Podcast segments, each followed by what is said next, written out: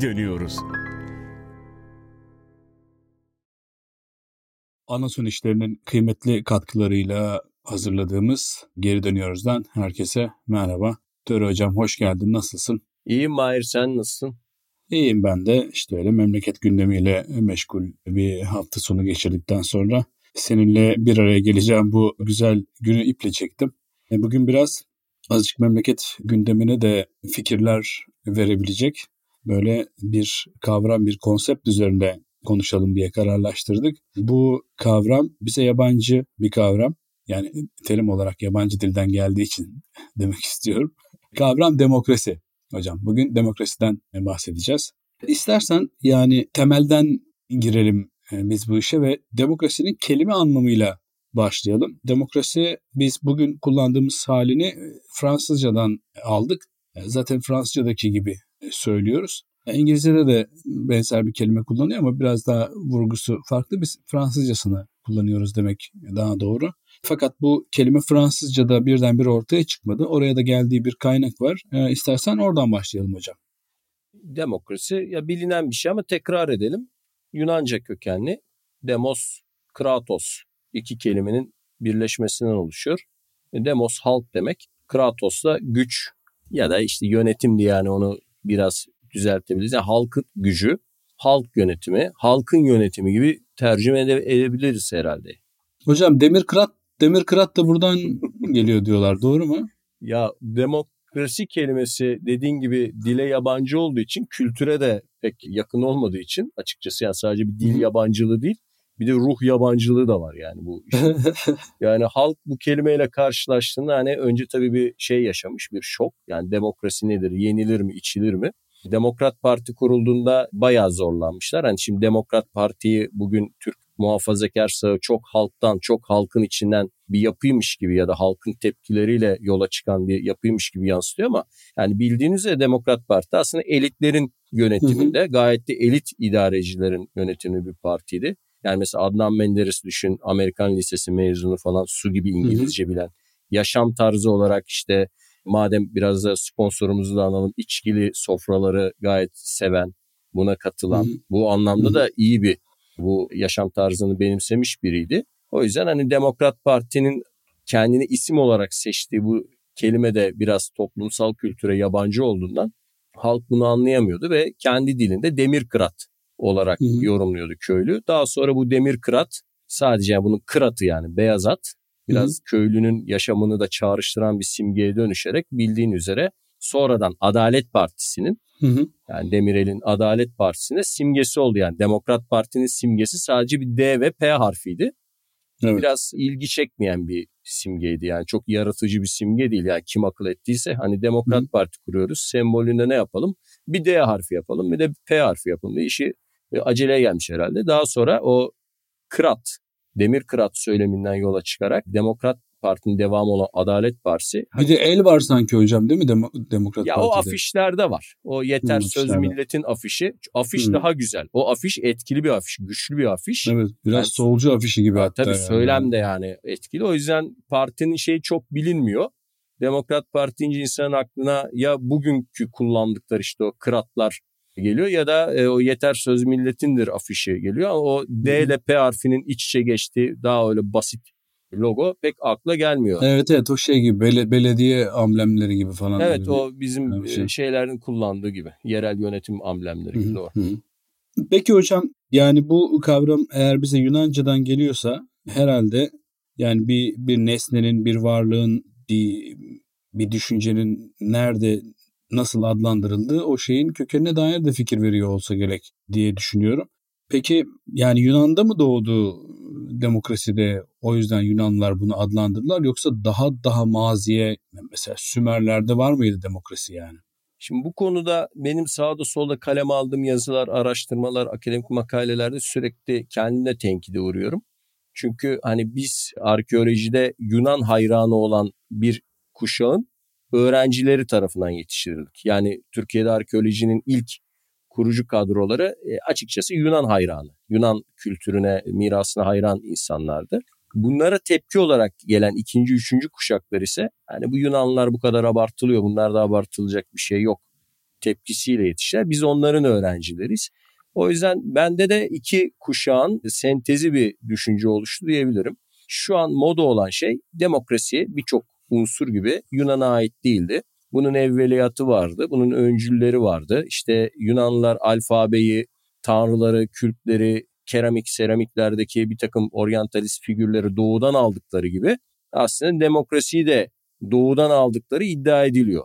Ve bu iddialar işte Fenike'yi ön plana çıkartıyor. Hatta daha gerilere giderek işte Sümer kültüründe, Mezopotamya'da falan demokratik deneyimler olduğu iddiasına kadar dayanıyor. Ama ben hala iddia ediyorum altını çizerek. Çünkü Sümerler'de kent meclislerine dair evet bazı anlatımlar var. İşte Gılgamış destanlarında kralın Lugalin yani kent meclisine bir şeyler danıştığına dair bir takım ibareler var ama yani bir kent meclisi olması, bir ihtiyarlar meclisi olması daha doğrusu tek başına Yunan demokrasisini karşılıyor mu? Yunan demokrasisinin kapsamına yakın bir anlam içeriyor mu? O tabii tartışmalı. Yoksa şöyle de bir ekleme yapayım. Mesela Türklerde de biliyorsun kurultaylar var yani. Hani Hakan Oğullarda, Türklerde işte kurultay ne yapıyor? Hakan seçiyor, Kaan seçiyor. Hı hı, hı. Yani buna dayanarak işte orada da demokrasi var deniyor. Fakat demokrasi sadece bir Kaan seçilmesi yani bir başbuğ seçilmesi olmadığı için burada bizim bir... Doğrudan kitlenin kendisinin karar süreçlerine katılması demokrasi değil mi hocam? Ya bir kere o bahsedilen başbuğ seçimlerinde bir kere belli bir aileden gelmen gerekiyor. Yani Hı-hı. Cengiz Kağan'ın soyundan geleceksin bir. Öyle herhangi biri ben geldim çok yetenekliyim hadi beni seçin öyle bir şey yok. Yunan'da bu var. Yani Yunan'da sıradan bir orta sınıftan bir yurttaş arhont yani idareci seçilebiliyor. Birinci fark bu. Yani kan bağıyla bir şeyi koparmış. Hı hı. Vatandaşlık bağı yani polis. O kentli olmak, o polisten olmak ve o şartları taşımak, o şartları konuşuruz yeterli yani. Kan bağını bir kere aşmış. Yani antik Yunan'daki bir kere temel fark bu. İkincisi seçimde dediğin gibi kaç kişi görev yapıyor? Yani mesela ilk halifelerin seçimini bize bir meşrutiyet örneği ya da bir işte seçim örneği olarak gösterirler ama orada biliyorsun 6 kişilik bir heyet var. Yani seçimi onlar yapıyor. Kurultaylar da öyle yani tarihte Türk-Moğol kurultayları. Yani oraya katılan kişilerin sayısı belli. Yani böyle bir yurttaşlar topluluğu gelip 30 bin 40 bin kişi falan seçim yapmıyorlar. Bu ikinci fark. Bir Hı-hı. üçüncü fark da denetleme mekanizmaları. Hı-hı. Yani sen Moğol kurultayında Kaan seçiyorsun ama bir kere seçtikten sonra artık o kişi yarı tanrı gibi. Hı hı. Yani Kut sahibi oluyor. Tabii artık mutlak iktidar sahibi oluyor. Her dediği yapılacak onun. Her şey emir seçildikten sonra. Çünkü tanrı karıştı diye düşünüyorlar seçimi. Antik Yunan'da öyle değil. Yani ben seçildim, o kararı alırım, bunu yaparım, bunu sürerim, bunu cezalandırırım, bunu ezerim böyle bir şey yok. Orada denetleme mekanizmaları var. Arhontları denetleyen. Çünkü yasama yetkileri hala halk meclisinde hukuki denetleme, yargı ve gelir gider defterleri ya da kalemlerini kontrol etme de Arhont'un yetkisi dışında. Yani çok kabaca Montesquieu'nun yüzyıllar sonra sistemleştirdiği yasama, yürütme, yargı erklerinin ayrı güçlerde olması sistemi antik Yunan'da nüve olarak var. Yani ben seçildim. Aynı zamanda baş yargıcım, aynı zamanda başkomutanım, aynı zamanda işte anayasayı da ben temsil ederim, devleti de öyle bir şey yok antik Yunan'da. O yüzden hani o herhangi bir seçim sistemiyle mukayese edilemez antik Yunan demokrasisi. Hocam o kadar o kadar ciddi anlattın ki e, bir an bağlantıyı kaybettim ama yeniden bağlarım. Bir kere daha Montesquieu der misin hocam? Ben senin gibi Montesquieu diyemem tabii. Hı, yani tamam. yıllarca Fransızca Hocam, ile ilgilendikten sonra tabii ki benden daha güzel Montesquieu de yani. Kendimi övdürmek için tabii, senin tabii. üstüne yürüyormuşum yani böyle. Doğru telaffuzu lütfen Mahir Ünsal'dan öğreniniz diye. Araya bir de ben reklam. Hocam reklam demişken Sponsorumuz Anason işlerini de bir kere daha analım. Anason işlerinin sitesine lütfen girin. Çok güzel şeyler var. Çok memnun kalacağınız şeyler var diye sponsorluk hakkını hak ettikten sonra yeni bir soruyla devam edeceğim ama şimdi hocam bu demokrasi meselesi bilmiyorum yani zamanımız olur mu bu konuyu Romanya demokrasisine falan getirme şansımız Çavuşescu dönemi e, ne dair konuşma imkanımız olur mu bilmiyorum ama şimdi kurultay meselesinden bahsettik. Bunun demokratik değil de biraz daha böyle yani tabandan tabana bir demokrasi değil de biraz daha tırnak içinde söyleyip şirket içi demokrasi gibi bir işleyişle. Kendine demokrasi. Evet kend, kend, kendine demokrasi. Peki hocam bu kavram üzerinden hareketle şunu sormak istiyorum sana. Doğrudan demokrasi nedir?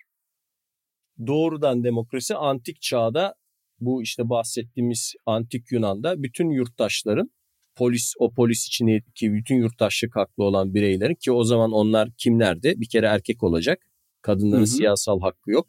Politikaya karıştırmıyor antik Yunan kadını. Köleler tabii ki onların yurttaşlık hakkı yok. Helotlar dediğimiz dışarıdan gelmiş yani göçmen işçi olarak yerleşmiş özgür yani köle değil bura ama oranın daha vatandaşı değil onların oy verme hakkı yok.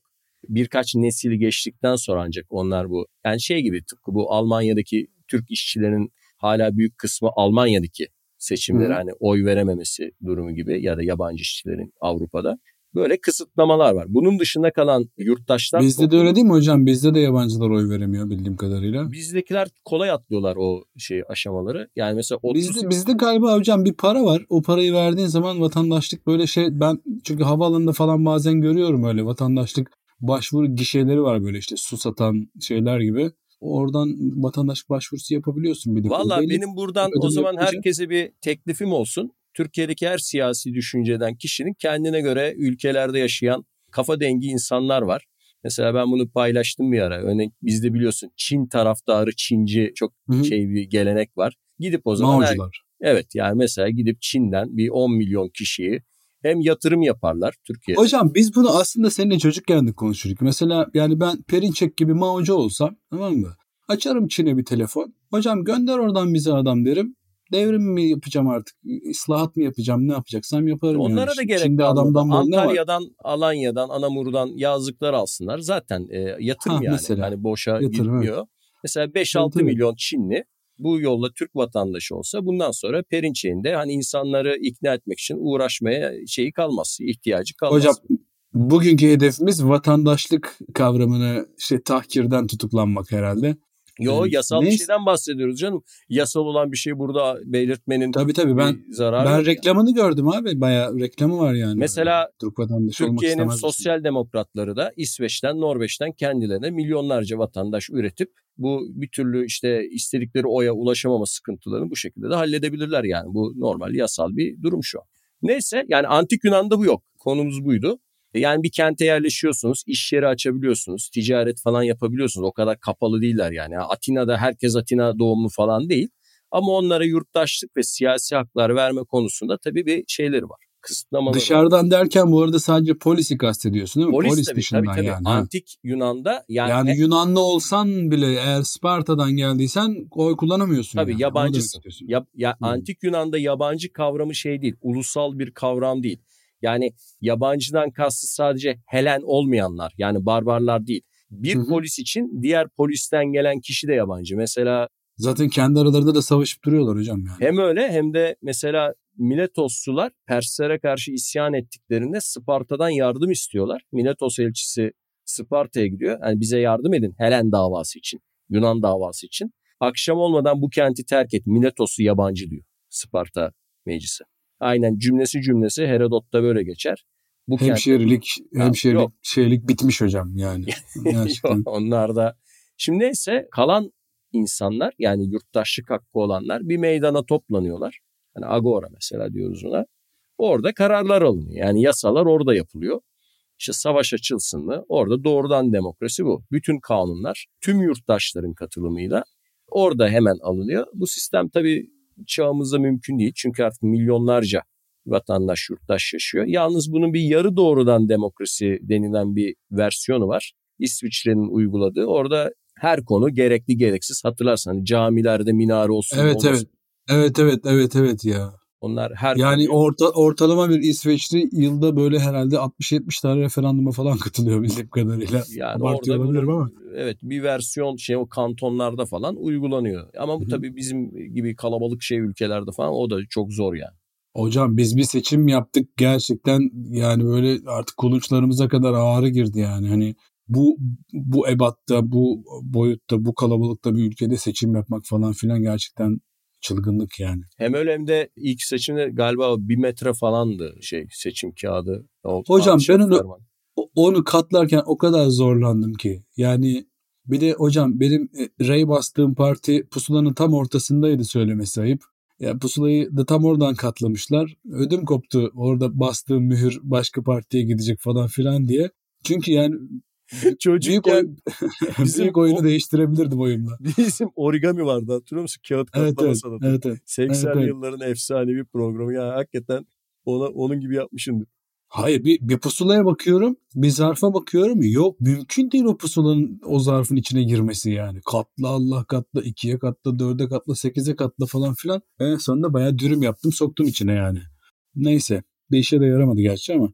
Hocam biraz da bu işin yani düşünsel tarafına bakacak olursak. Mesela Platon ne diyordu demokrasiyle ilgili? Aristo ne diyordu? Biraz hani e, bununla ilgili demokrasinin kavramlaştırılması ile ilgili neler söylediler? Nasıl baktılar ve günümüz düşünce sistemlerine, düşünce yapılarının nasıl ışık tuttular? Yani hala Platon'un devletini açıp okuyoruz. Neden yani?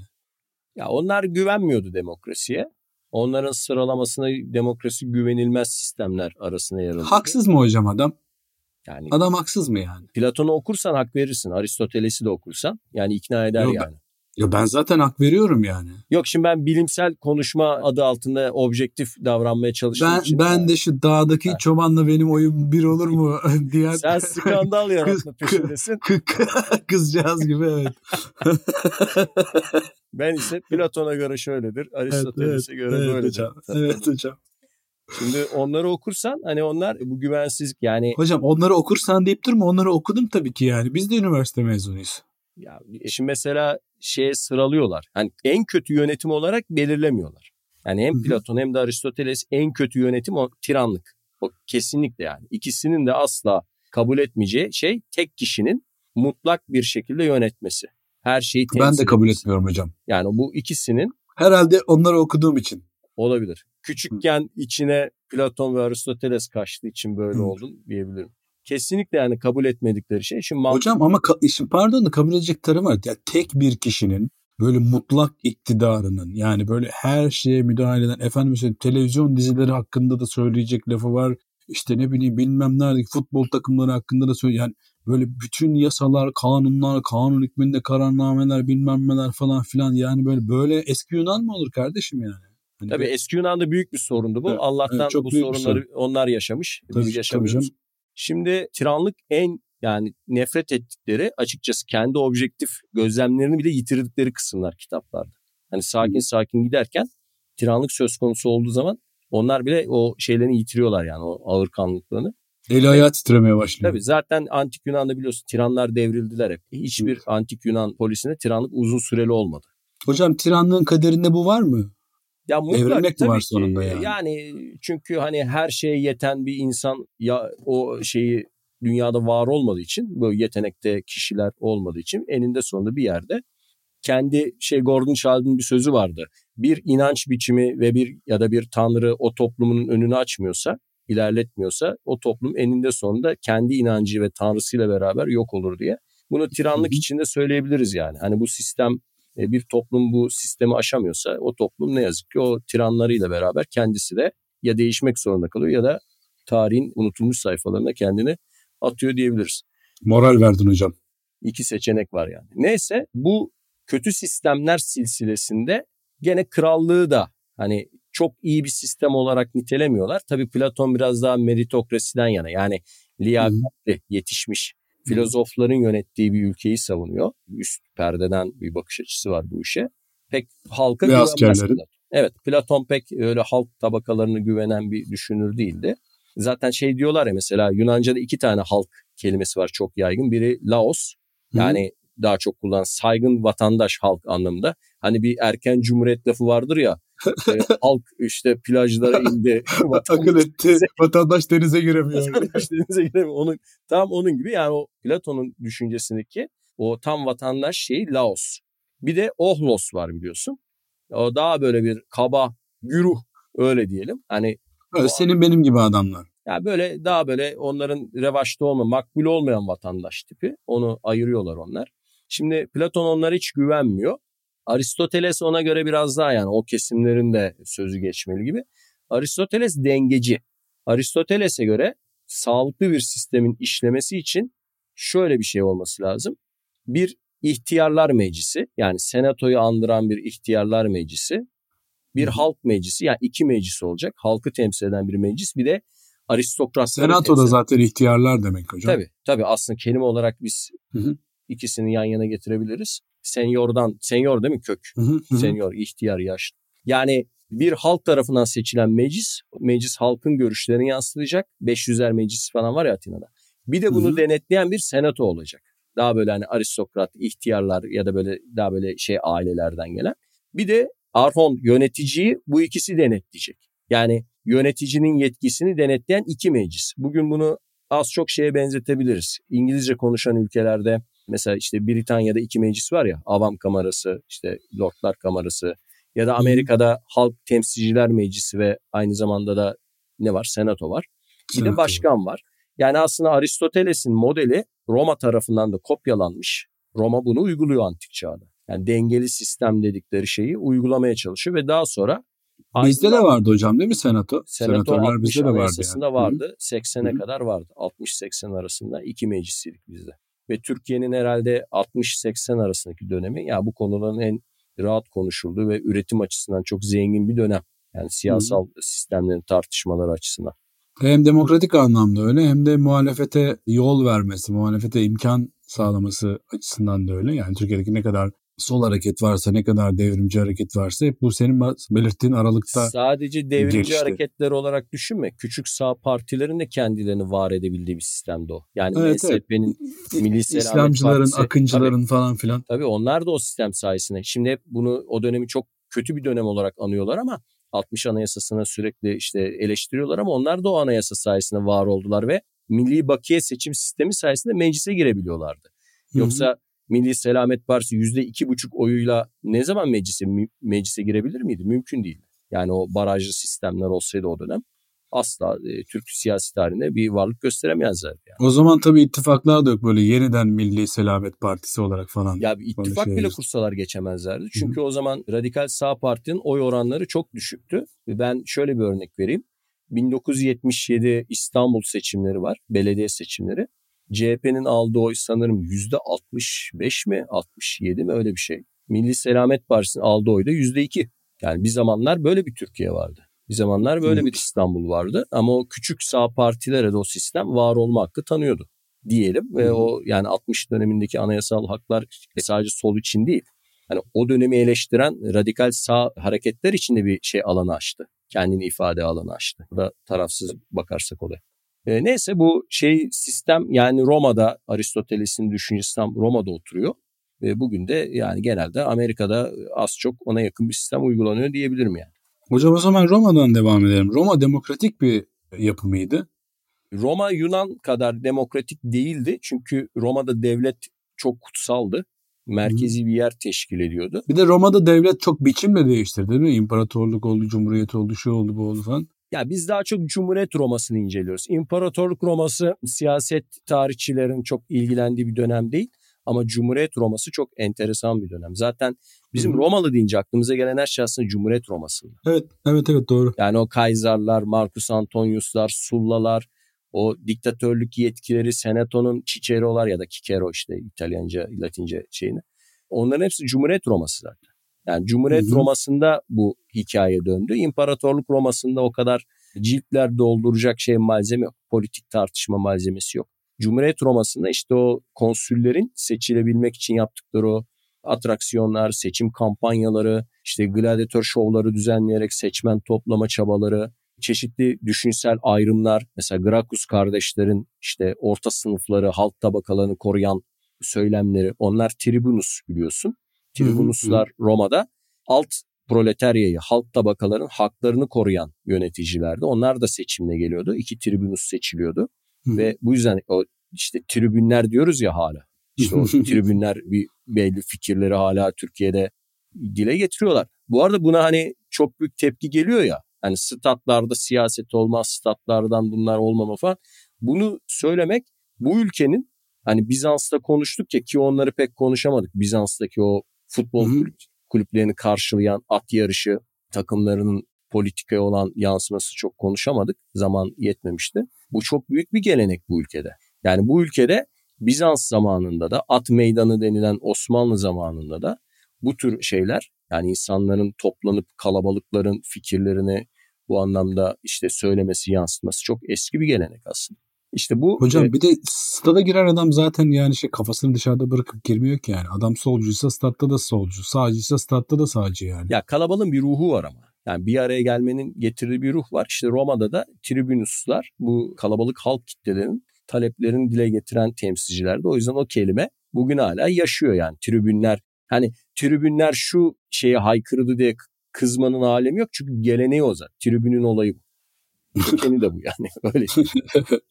Bunun dışında... İyi burada oluyor muydu hocam Roma seçimlerinde? Oluyormuş. Yani para dağıtarak yurttaş kazanmaya çalışanlar onunla ilgili şikayetler. Kabinden selfie çek şeyle pusulayla falan diye böyle. Yani teknolojik imkanlar ne artık ne olanak veriyorsa. Yani... Hocam bas, basılı pusula veriyorlarmış Roma'da mesela kabine ya girip Kaiser konsül yani, olmak için seçimlere girdi falan. Oyunlar düzenliyor örneğin. Hani bu oyunlar Kaiser'ın işte e, inayetiyle yapılmıştır falan filan diye böyle reklamlar yapılıyor. O dönemde de var bunlar yani. Politik parti yok ama politik gruplaşmalar var.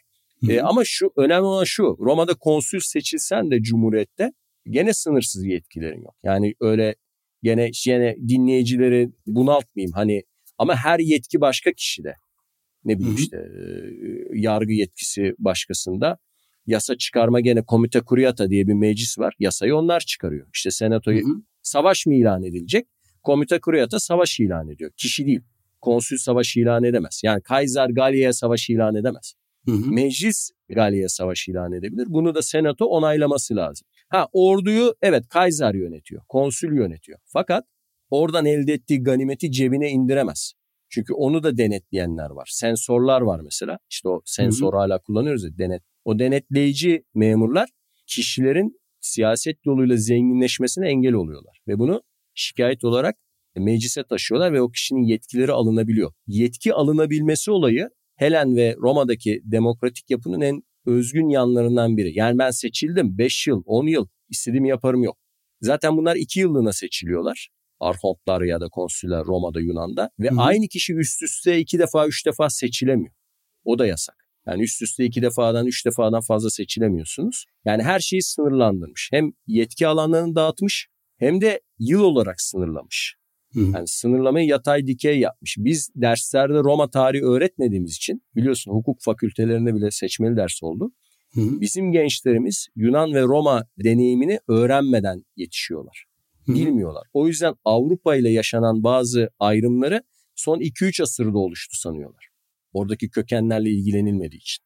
Hocam bir de bizde tabii siyasette girmek için böyle üniversite okuma şartı falan da aranmadığı için yani Yunan Roma'yı bilmesen de siyaset yapabiliyorsun Türkiye'de yani. Ya şöyle diyeyim seçim yapılmasının yeterli olduğunu düşünüyorlar. Yani bir yer bir ülkede seçim varsa hı hı. seçimle de biri geliyorsa Ahmet ya da Mehmet kimse onun artık her şeyi yapmaya hakkı var. Her sınırsız hı hı. yetkisi var. Yani biz sınırsız şey seçiyoruz. İşte antik Yunan ve Roma'da öyle değil.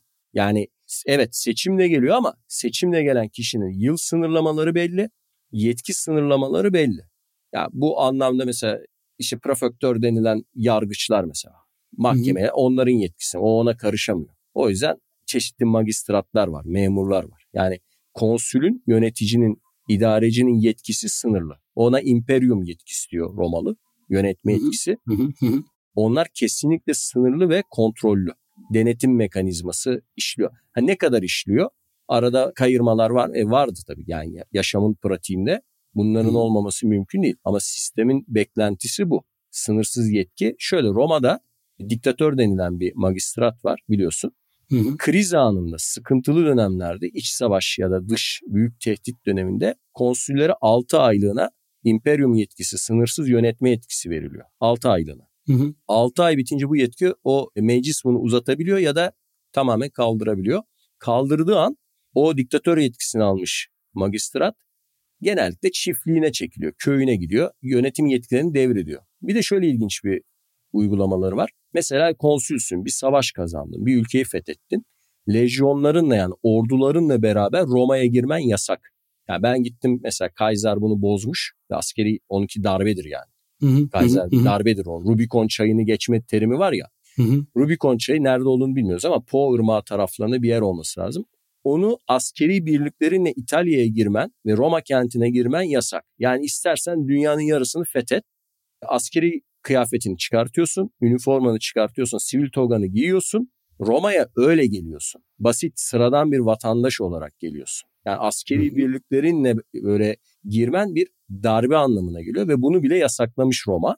Ama tabii Cumhuriyet sonlarına doğru bunları uymuyorlar bu bazı işi güçlü konsüller ve Cumhuriyet'in yıkılması da zaten böyle başlamış. Hocam senin neredeyse 2000 yıl öncesine dair anlattığın şeyleri bugünden dinlerken içimin gidiyor olması da herhalde bizim çağımızın hicaplarından biri olsa gerek. Yani adam 2000 yıl önce meseleyi nasıl bir sisteme oturtmuş biz hala böyle işte sandıklara sahip çıkalım bilmem ne falan filan noktasında demokrasi işletmeye çalışıyoruz. Bu arada şunu da söyleyeyim mesela Aristoteles'in politikasını bizi dinleyen herkes mutlaka yani rahat bulunuyor piyasada bunu okusun. Hı hı. Aristoteles'in politikası 2300 yıl önce yazılmış bir kitap olmasına rağmen inanılmaz derecede ve acı derecede günceldir. Orada açık biçimde yani bir demokratik rejimin tehlikelerini yani bir demokrasinin nasıl çöktüğüne dair bölümler var. Bunu da Hı-hı. genelde demagoglar yüzünden çöktüğünü söylerler. Platon da öyledir. Bunların ikisi de en büyük tehlikenin yani demokrasi içindeki en büyük tehlikenin demokrasinin bol demagog üretmesi olarak betimlemişler. Yani Platon şöyle verir bu örneği. Mesela Protagoras da yazar bunu. Protagoras bir demagogtur. Yani şöyle Türkçeleştirelim. insanları güzel söz söyleme sanatıyla istediği şekilde kandırabilen, istediği yola yönlendirebilen kişi demek Yunanca'da. İşte bugün de kullanıyoruz da o gün de kullanılıyordu. Hı. Demagoga şey der yani sen ne iş yaparsın ben der güzel söz söyleme sanatına sahibim. Bir doktorla tartışmaya girsem insanlar bana hak verirler. E sen doktor musun der? Hayır ben tıp alanında hiçbir şey bilmem. Bir doktorla tartışırsam doktora değil bana hak verirler. Bir mühendisle tartışsam mühendise değil bana hak verirler. Yani bu alanlar hakkında hiçbir bilgim yok. Ama onlarla tartışmaya girsem onlara değil bana hak verirler der. Ve Platon böyle uyarır. Yani güzel hitabet sanatının güçlü olması bir takım insanlarda demokrasi Hı-hı. açısından en büyük tehdittir der ve gerçekten de o bilgi karşısında demagojinin demagog bugünü bugün uygun şekilde bunu mesela medya olarak yorumlamak mümkün değil mi hocam? Ya işte e, medya yani araçlarını bugün de tartışıyoruz ya gerçekliği bükerek, eğerek, bükerek bir kısmını göstererek ya da çarpıtarak ve bir şey de katarak konuşmana e, büyük bir ilgi çekici ton katarak, etkileyici konuşarak, güzel Hı-hı. konuşarak haklı olmasan da haklı olabiliyorsun. Bir konuda bilgili olmasan da bilgili birini konuşmanla, konuşma yeteneğinle, hitabet gücünle yenebiliyorsun. Öyle diyelim Hı-hı. ve Platon ve Aristoteles'in de kastettiği şey demokrasinin halkı yanına çekme sanatı anlamında büyük demagoglar üretti ve bu demagogların da demokrasiyi yıkmak için bu yeteneklerini kullandığı dönem dönem. Yani demagog demokrasiyi güçlendirmek için kullanmıyor yeteneğini. Hı hı, hı. Tam tersine oradan aldığı gücü tiranlığa dönüştürme açısından kullanıyor. Onların tehlikeden kastettikleri bu. Yoksa demagog işte sanatının ve yeteneğiyle işte seçimleri kazanması falan değil. Bunlar bir süre sonra diyor bu yeteneklerini yani halkı etkileme kabiliyetlerini demokratik rejimi tiranlığa doğru dönüştürmek için kullanırlardı. İşte bu yüzden denetleyici bir senato olması gerekir meclis olması gerekir. Meclis konusundaki ısrarları bu. Çünkü Hı. halk kitleleriyle, kalabalıklarla, ohlos dediği kalabalıkla demagog arasında bir bağ kurulduğunda bunun çok kolay bir şekilde tiranlığa dönüşebileceğini, bu sevgi hı bağının hı. söylüyor ve bunu da denetlemesi gereken mutlaka kanunlar ve meclis olması gerektiğini söylüyor. Yoksa bu bir tiranlığa dönüşür diyor. Yani dedikleri bu. Anladım hocam. Yani aslında biraz çoğulcu, çoğunlukçu demokrasiden de bahsedelim isterdim ama pek vaktimiz kalmadı buna. Yine 40 dakikayı bulduk. Ee, var mı peki söylemek istediğim bir şey bu çoğulcu demokrasiyle ilgili? Ya bu şöyle, şimdi Jean-Jacques Rousseau'lardan beri bilmiyorum sen hiç Rousseau okudun mu sana özel olarak?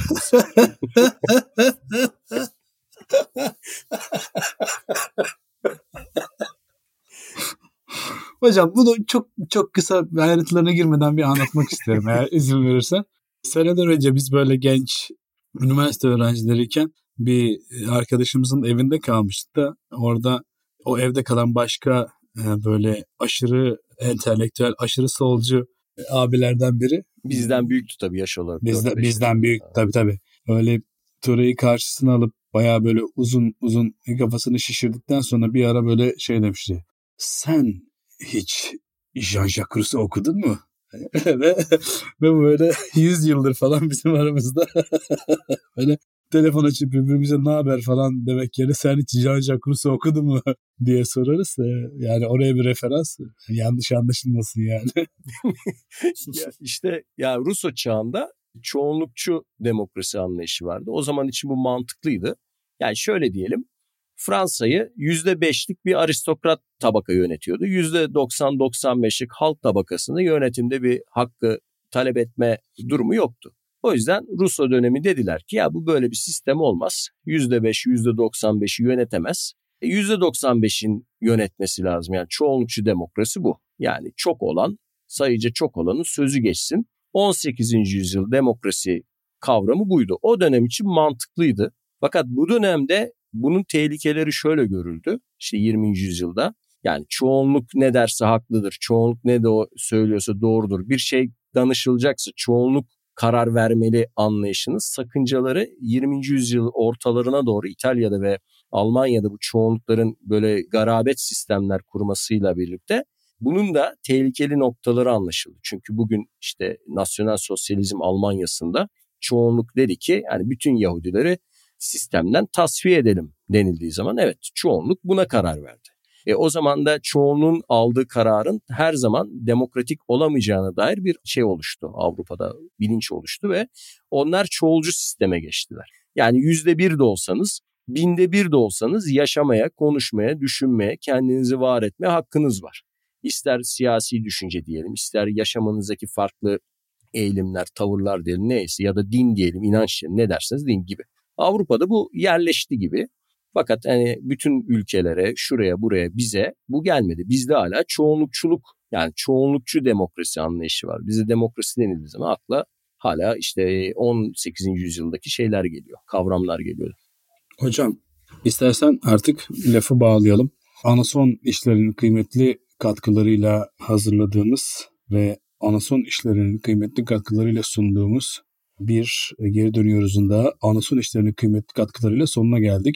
Bilmiyorum söylemek istediğin bir şey kaldı mı demokrasi meselesiyle ilgili? Bir şey kalmadı söyleyeceğim ama sen genelde kızıyorsun buna ama geçen programda biz kiliseler, Düzeltme mi var? Ha, kiliseler yaşa. ayrılırken sonra dinledim 1052 demişim. O 1054 olacak. Ya bu içime böyle e, şey mesele oldu bana. Hocam ben de inan mesaj ve e-mail yağmuruna tutuldum. Yani biz bu aradaki iki yılı boşa mı yaşadık diyen kilise Dünya babaları. Kiliseler Birliği bizi protesto. bir de bunlar birleşmiş. Biliyorsun hani Ortodoks ve Katolik Kilisesi birleşti ya. Geçen yıllarda böyle bir yakınlarda bizi protesto mu ettiler? Siyah çelenk bırakmak üzere senin kapının önüne. Neyse hocam bu gerçekten bu düzeltmeyle de bir yanlışa dur dediğin için bir kere daha teşekkür ediyorum. Bugünkü kıymetli bilgiler için de teşekkür ediyorum sana yine. Çok sevdiğim bir insansın. Yani bütün bu bilgili, her konuya hakim karakterin yanı sıra insan olarak da seviyorum seni. Yani insan ömrü çok kısa. Belki fırsat olmaz bunları sık sık söylemeye diye her fırsatta söylüyorum. Her konuya demeyelim de tarih diye sınırlandıralım. Şimdi yoksa oradan futbol vesaire gibi konulara atlayalım. Hocam sen şimdi tevazu gösteriyorsun. Senin bilmediğin beş vakit namaz derler. Yani sen hakikaten bilmediğin konu yok gibidir dünyada. Gerekirse futbolda konuşursun yani. Teşekkür ederim. Seviyorum seni ana son işlerinin katkılarıyla. Ve yeniden görüşmek üzere. Var mı son olarak söylemek istediğin bir şey? Ben de seni seviyorum Mahir. Ben de buradan ana son işlerine selam göndereyim. O yolladıkları kitapları okumaya devam ediyorum. Özellikle bir kitapları da çok dikkatimi çekti. Kadınların ilk kez işte gazinolara, sosyal mekanlara katılması ile ilgili bir araştırma yap, yayınlamışlar. Hı hı. O da ilginç bir çalışma. Ona bakıyorum şimdi. Gerçekten bir kere daha onlara buradan fırsat bulmuşken teşekkür edeyim. Tamam hocam. Hocam seni çok öpüyorum Anason işlerinin katkılarıyla. Görüşmek üzere buradan bizi dinleyen herkese de teşekkürlerimizi, minnetlerimizi gönderiyorum. Ölmezse kalırsak bir sonraki buluşmamızda yeniden görüşmek üzere. Hoşçakalın diyorum. Müzik.